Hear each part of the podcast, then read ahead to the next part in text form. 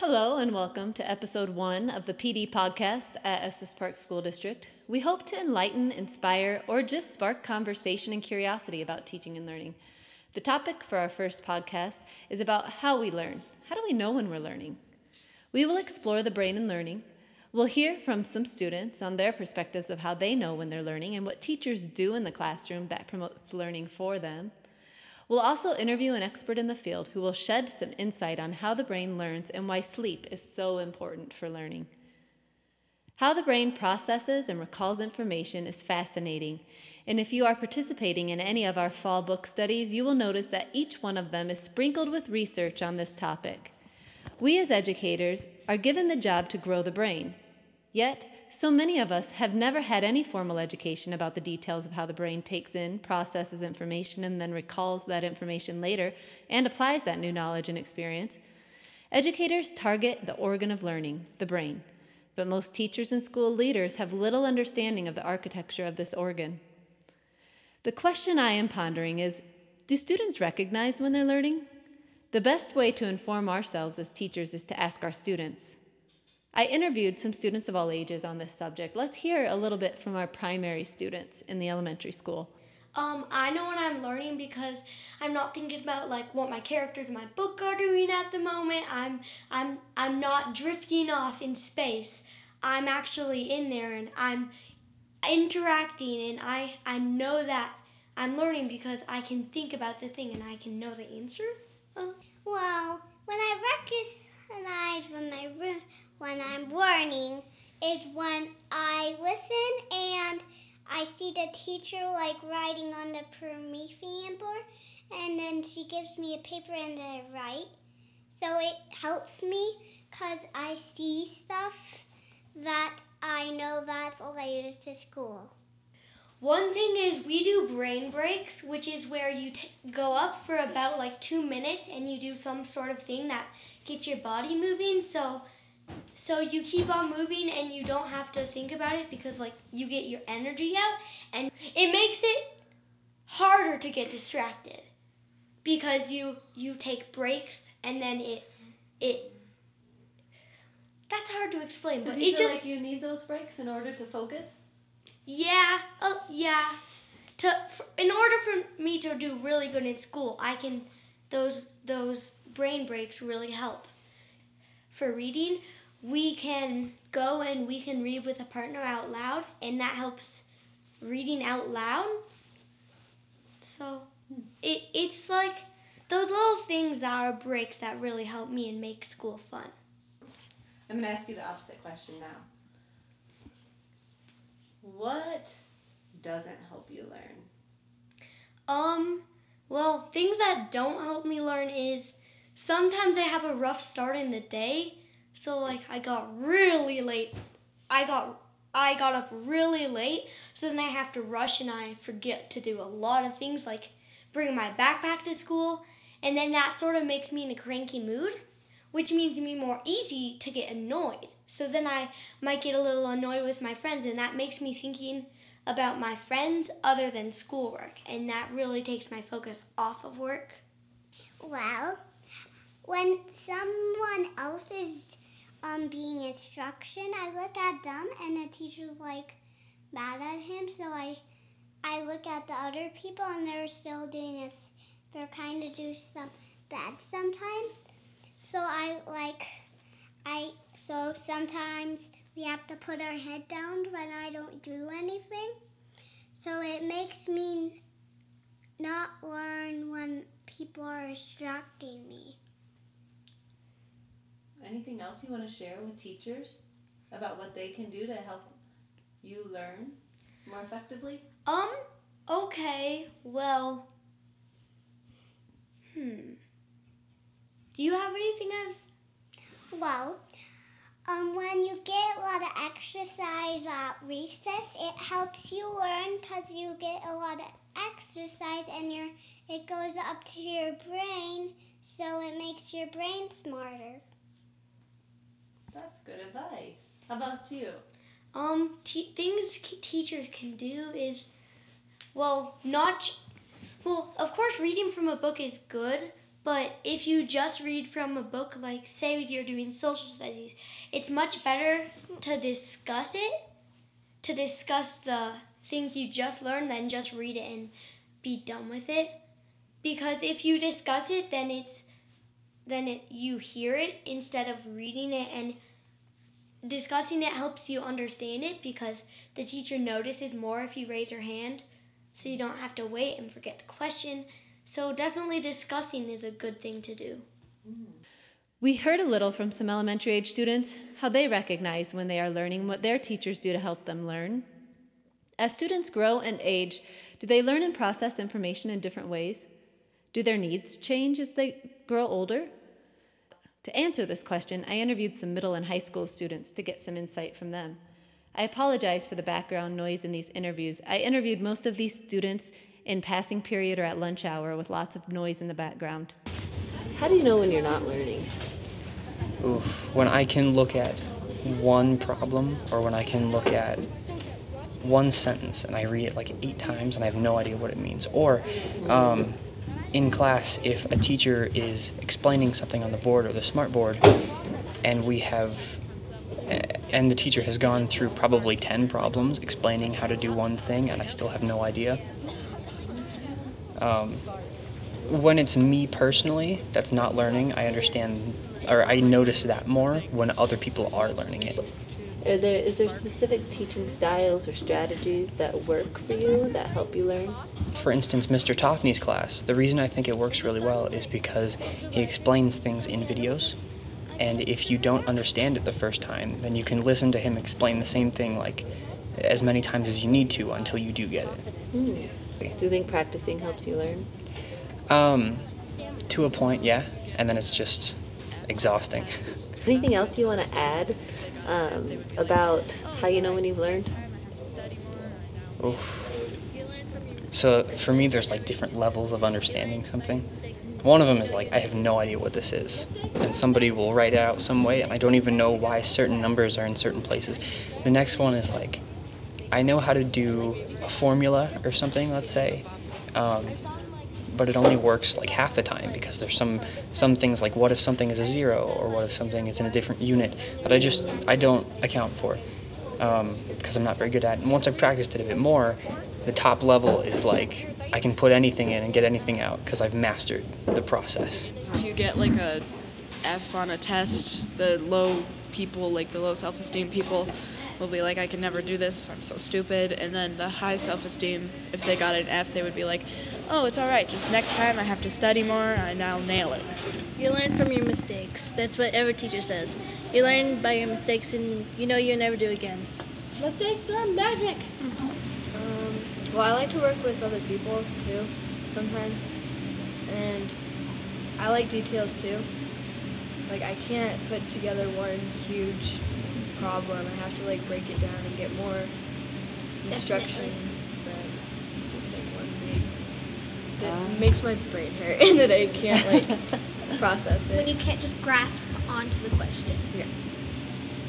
Um, some teachers like doing the the problems first on the board with everyone, but then the next problems you do them by yourself, or you could just ask them again. I think partners help. When they're letting us use partners, I think it's a lot easier because if, like, I don't know it, then one of the other people in the class might understand it, so I can work with them, and that'll just help me. More. I think more than just like one person, they can process it more.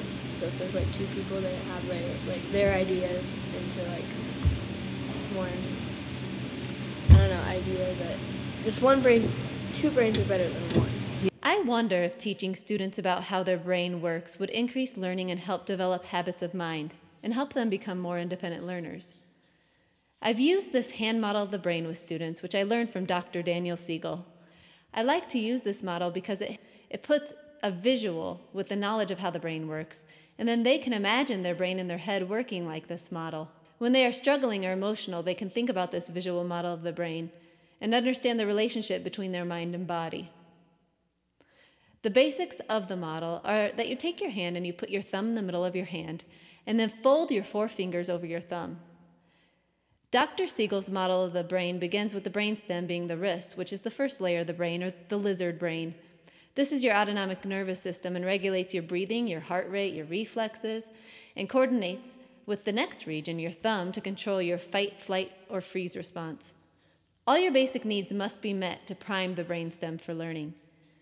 Then the thumb is tucked in the middle, and that is the limbic system of the brain. Most importantly, it houses the amygdala and the hippocampus. The amygdala is your emotional control center for the brain, and the hippocampus accesses your long term memory storage. This becomes incredibly important as students hit adolescence because hormones have a tremendous impact on this region of the brain.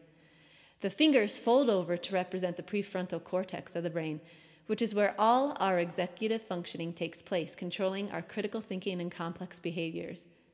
Using language from Dr. Siegel, if the amygdala is hijacked by emotion and in a heightened state due to some physical or emotional threat, then your brain flips its lid and the prefrontal cortex, or your four fingers, can't process any learning and no executive functioning takes place, which means we don't learn. The point being that we have to satisfy the brainstem, calm that amygdala down so the limbic system can talk with the prefrontal cortex, and we can access learning and memory, critical thinking, and executive functioning.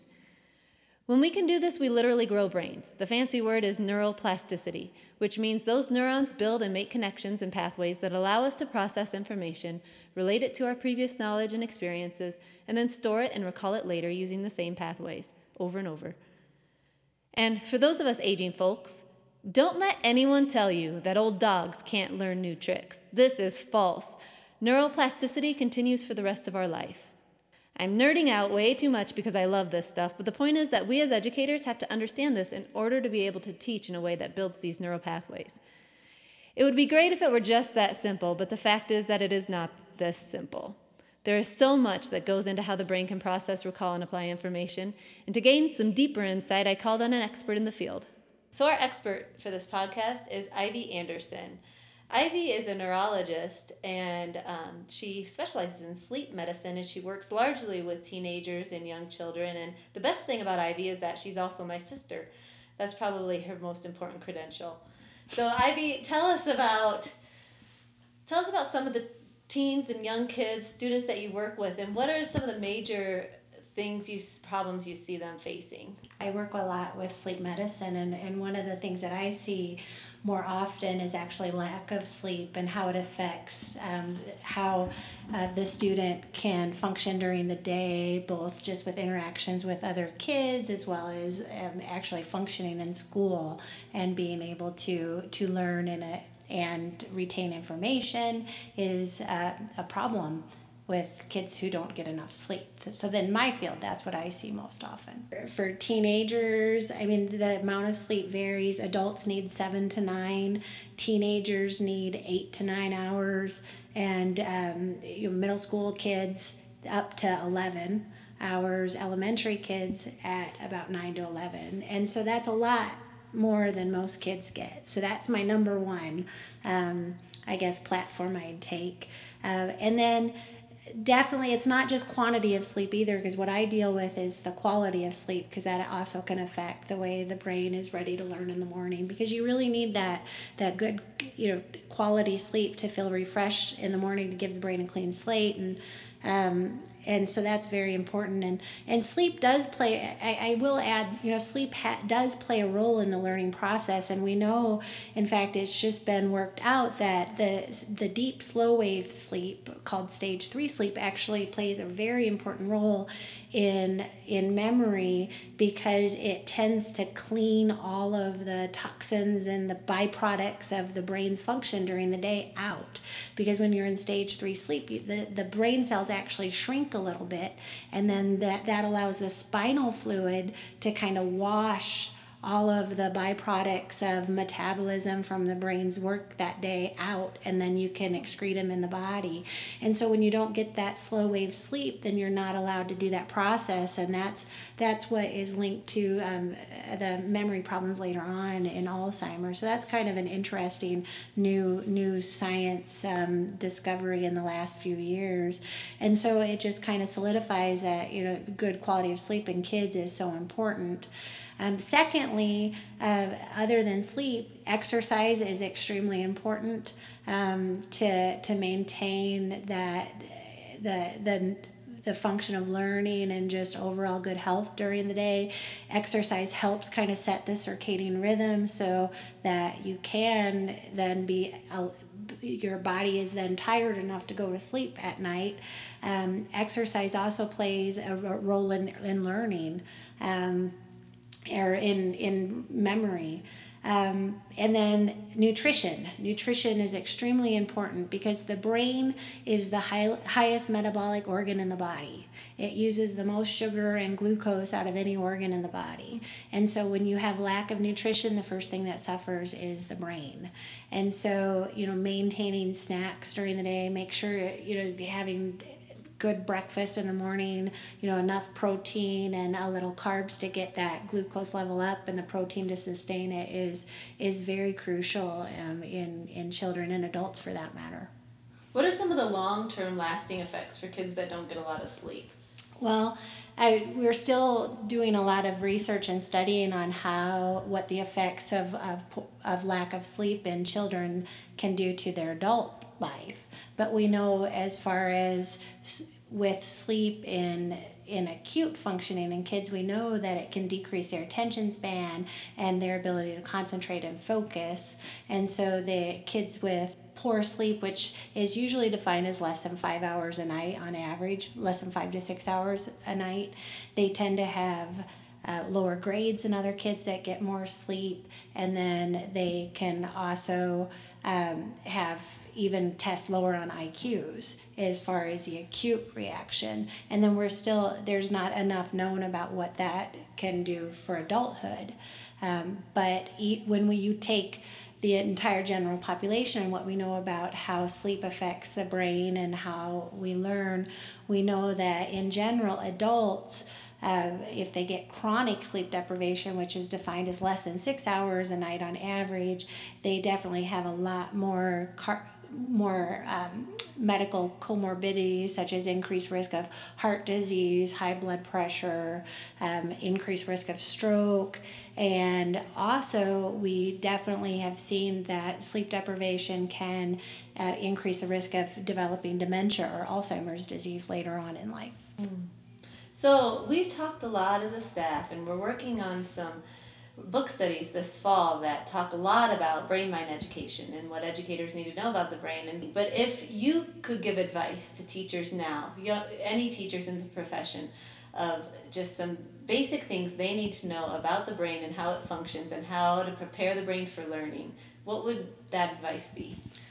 Well i mean the my advice well first of all i would say that the whole process of memory is very complex. And so you really what we know about memory now is you really need the whole brain to be to be on functioning be, to to get proper memory to be in place. Because we used to think it was mainly a, a hippocampus um, amygdala sort of uh, process, but now we know that every part of your brain is involved in, in memory and retaining memories.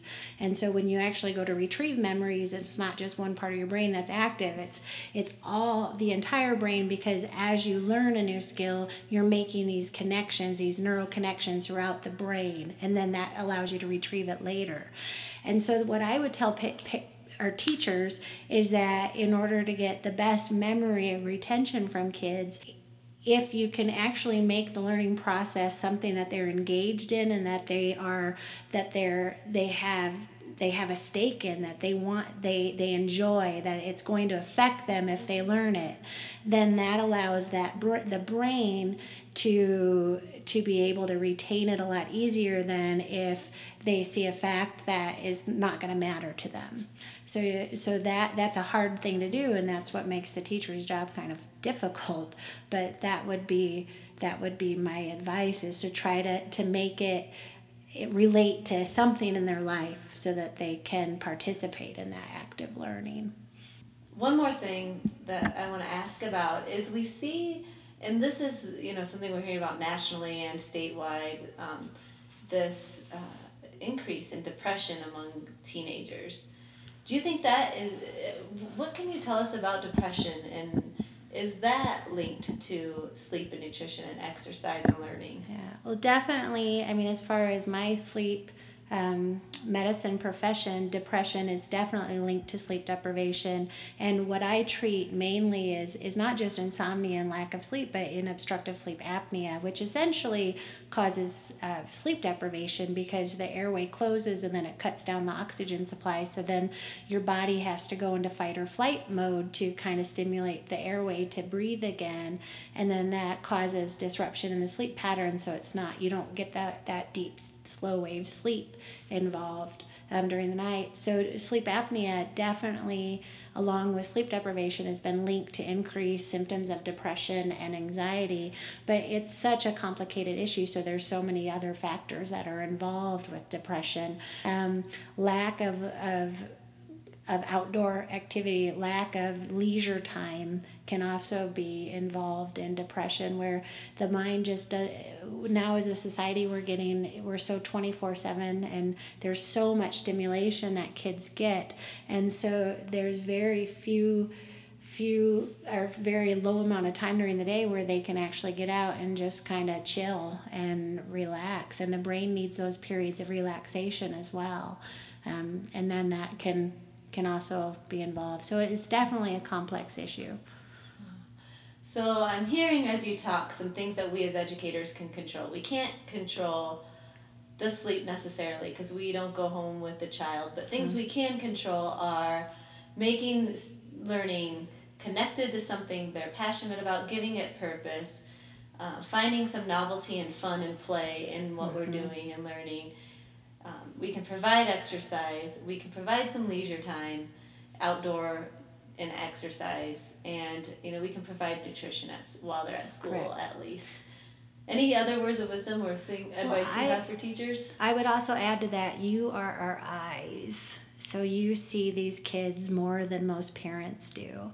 And so um, that you can look for for signs that you're concerned about. As far as my in my profession i rely on teachers a lot to tell me what's going on with them during the day. Are they mm-hmm. are they falling asleep in class? Are they you know the the attention issues can definitely come out in the classroom. And then it can alert you know the the parents to seek medical attention and and possibly um, come to a, a you know a treatment option for them that can really enhance their learning process and school school uh, performance.